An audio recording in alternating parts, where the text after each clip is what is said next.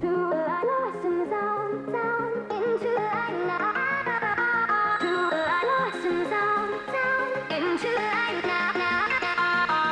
are now listening to Escape Reality Comics Podcast Show, a podcast where we discuss all things nerdy, geeky, fandom, and so much more. We will cover everything from what is happening in the world of comics, shows, and fandom to the hard hitting stories in the news today. Now, here's your hosts, Chad and Kevin. Hello and welcome to Escape Reality Comics Podcast Show. This is Chad from Escape Reality Comics, and with my co-host Kevin. How you doing, Kevin? Doing great. How you doing? Dude, I'm doing great. This is our second episode, bro. Oh God, yeah. I mean, hey, let's just just keep hitting it. Let's keep doing it. I know, right? I mean, so when we first started, like when you suggested it, actually, you suggested this podcast, and I was like, nah, I don't know about it, you know. But you know, I didn't expect to have the podcast open and get like immediate response, right? Right. I, if any anybody listened, I would have been happy. Right. I like I expected to get like one listener in like three to six months. I was like, oh well, we had to go through the whole steps, right, dude? We posted our first podcast on Saturday, and within 24 hours, we have 10 downloads. Wow. Yeah, that's just. I mean, holy crap, dude! And then to this day, today we have 14 downloads. Today even better. I mean, I was like, I was shocked. Like, I didn't expect to that have that response whatsoever.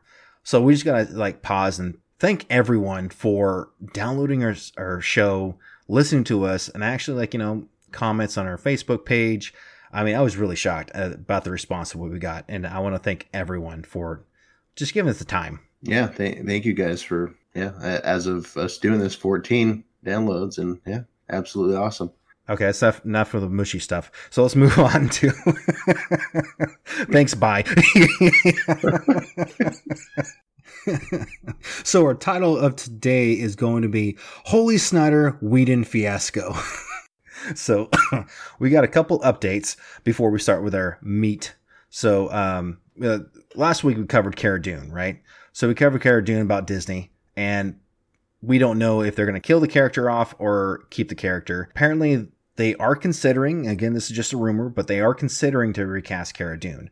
I know a lot of fans want Lucy Lawless to be Cara Dune. Who did you want to replay Cara Dune? Oh gosh, uh, you know Lucy Lawless would do fine, but like I said last on Saturday, I was concerned about the uh, I was concerned about her the age difference. Oh, Lucy Lawless. Uh, but yeah, you know, you know what we had talked about that list that you know, I the, the gal that was already in in the show uh, would have been great yeah, that that's another issue there, like we were talking about on Saturday. Yeah, that was O'Brien, right? Yeah. Yes. Yeah. Yes. Yeah, I do want her to play as a character. I understand that you said that she was already on the Mandalorian. Uh, well, she's on the Mandalorian, but she wasn't wearing a mask, where they can't play it off as, oh, we never had her on the show, you know, boom. But yeah, that's who I want to want to play. But I guess if they decide to kill the character off, they're kind of playing around the idea, I guess, with Bill Burr's character Mayfield to replace uh, Cara Dune to like kill her off and have him as a replacement character. So I was like, hmm, I can see that. You know, Mayfield, I do like the character Mayfield, and especially when this when the last episode aired with him in the Mandalorian when they went to the Chow Hall and just shot that officer in front of everyone.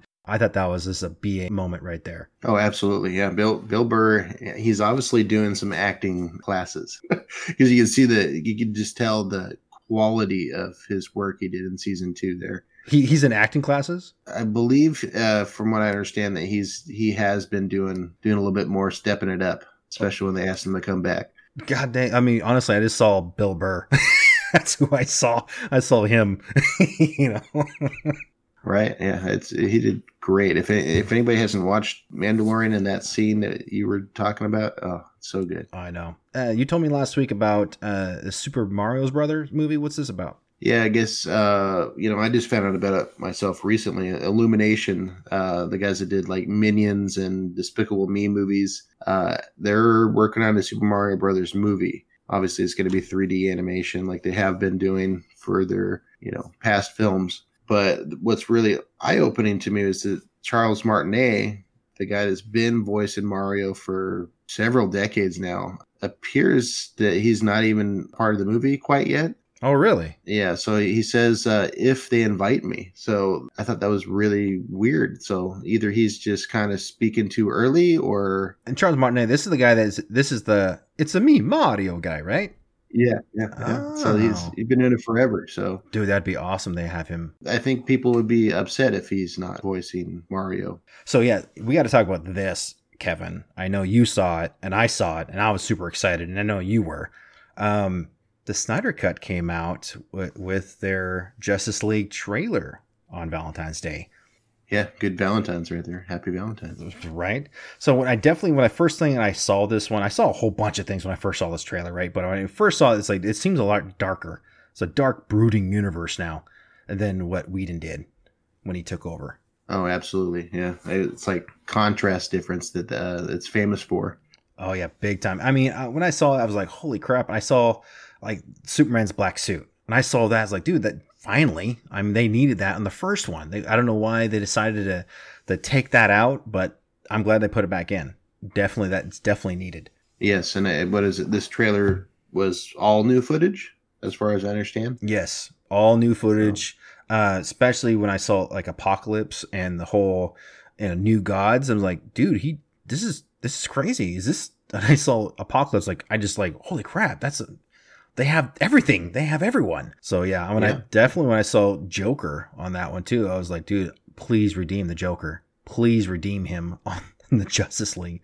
That needs to be done. Yeah, his uh, his appearance is drastically different, and I guess a little more classic. I guess, or Yeah. But you know, this movie is going to be four hours long. Uh, even longer than the Avengers movie Endgame. So Exactly, and it, it's apparently going to premiere on HBO Max. I guess that's it, I guess that's where it's going to show first. Theaters are totally shut down, so we I guess Amazon's going to come pick it up. I guess later, but I guess it's going to first premiere on HBO Max. yeah, and then uh, who knows? Maybe an IMAX uh, in in the theaters eventually. Exactly. So hopefully that'll you know we'll definitely see how everything happens. So yeah, apparently this um movie's coming out in March. What what day, Kevin? Uh, we got March 18th of this year. Ooh, sounds exciting. Can't wait.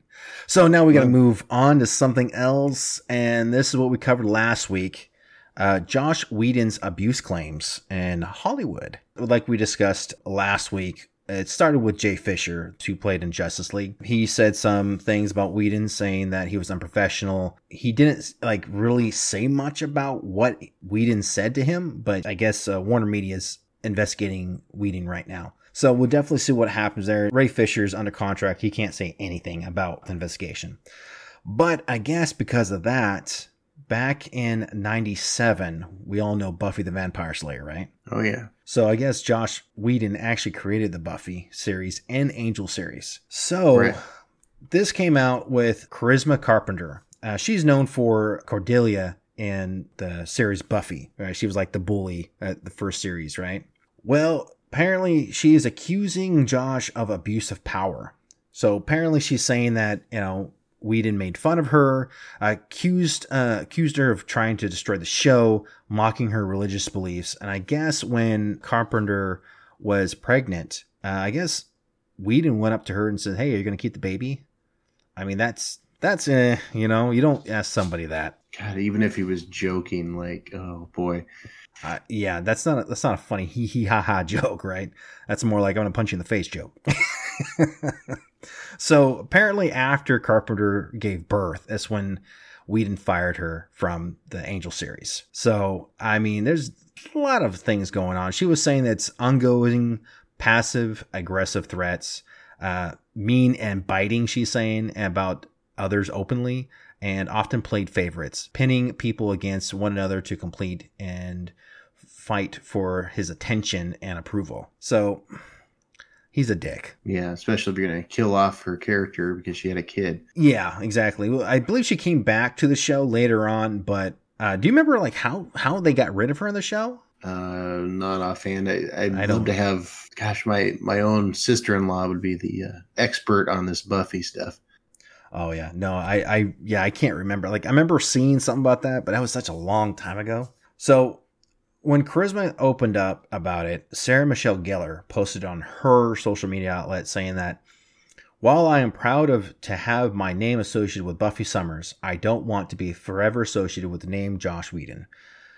I am more focused on raising my family and surviving a pandemic currently, so I will not be making any further statements at this time. But I stand with all survivors of abuse and I'm proud of them for speaking out. So, I mean, eh, you know, I get it. You know, now now there's like two people, three people coming out saying that Joss is a dick, basically. He's not a nice guy. He's not a nice boss to work for. So, because of Sarah Michelle Gellar, Michelle Trachtenberg, who played uh, Buffy's little sister, she came out with a statement of her own, which was kind of eerie, right? Apparently, she's saying that there was a rule about with Michelle on the set, and she was 15 years old at this time. So now she's 35 right now, speaking out, but still, you look back then, it's like now you kind of shake your head, like these actors are just just complaining about their boss and their director.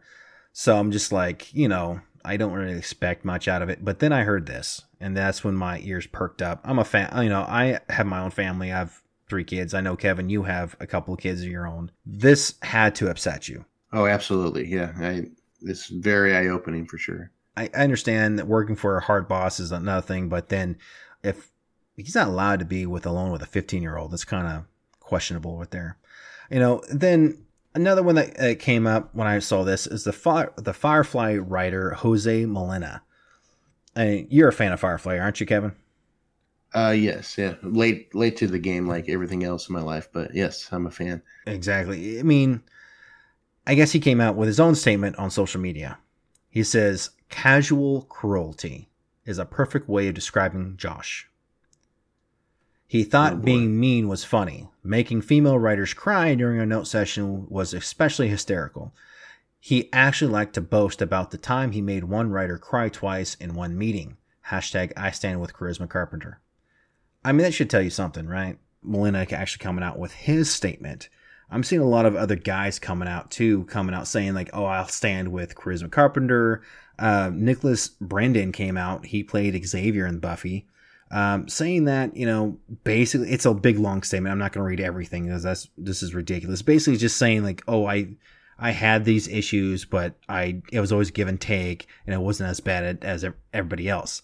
It was just like, mm, it it just proves that you know Whedon could be a dick, but it seems like he's doing it to the to the actresses and not so much to the actors. Yeah, that's. I mean, yeah, exactly right.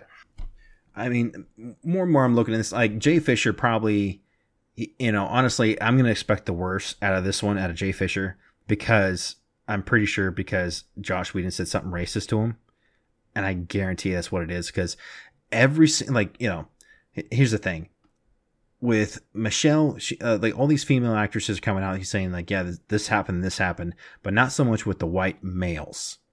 You know what I mean? So mm. it's always a kind of like a, a, a head scratcher at this point. But why is this a big deal? Why are people throwing a fit about this? Why, like, I guarantee people are like, why does it even matter? Well, for one, I mean, actresses cannot be labeled as difficult. And so they keep their mouth shut and they just act and just take whatever they take. Um, a lot of actresses actually came out with this. Uh, Katherine Heigl to be one you know, she played in Knocked Up and and Grey's Anatomy. She was labeled as difficult, so she got got rid of, basically killed off, got rid of, and haven't been played in the show in a very long time. She just, she, I know she's on a show on Netflix right now, but it took it took a long time. She said it was it really hard for her to get back on the saddle. Same thing with Janet Hubert. You know who Janet Hubert is? Uh, yes. Um, from what I do recall, she was the one that got replaced uh, in the Fresh Prince of Bel Air, right? Exactly. She actually played Aunt Vivian. Uh, she was the first actress that came out, and she got labeled difficult, so they got rid of her. And I think she actually came out with Will Smith's uh, show, telling everyone how bad this was because she was a black actress trying to find, go, trying to go back in acting, and it was hard for her. I that transition when I was a kid because I I did watch Fresh Prince of Bel Air quite a bit, so like to it took a long time to realize they changed the aunt. So yeah, the reason why this is hard I mean, because it's it's it's a real danger they these actresses have to worry about being labeled as difficult. They don't get la- they get labeled difficult, and it's pretty much done. That's a career ender right there. Uh, Whedon actually used to tell actresses like, "Oh, you won't be hired again." He never said you won't ever work in our industry again. He just said, "Oh, you probably won't get hired again," because he knows how to like go about things, right? Because he's been in Hollywood for a very long time. He knows if an actress got labeled as difficult, that's a that's a career that's done. Like you know, who knows if he if Whedon talks to another director and another director, another director, could not be picked up. This actress probably could never be picked up again. So it's just a little difficult for actresses to be labeled as difficult and just have a ha- happy door life because that's a career changer. Like you were saying with Katherine Heigl, I think she Heigl Heigl, I think she she hasn't been on a lot of stuff, and now finally she's on a Netflix show. Exactly. Well, that's all the time we got for today. Thank you for listening. I do appreciate. Thanks again for the 14 downloads. I do appreciate that. Yeah, absolutely. That that's, that was a great uh, find for us to just it kind of uh, kicked us kicked us to keep working at this. Exactly. And uh, once again, you can find us on our Facebook page, our Instagram page, our Twitter page, uh, TikTok, even. Uh, we also have a Patreon. So once again, this is Chad from Escape Reality Comics with my co-host Kevin. Once again, we thank you so much.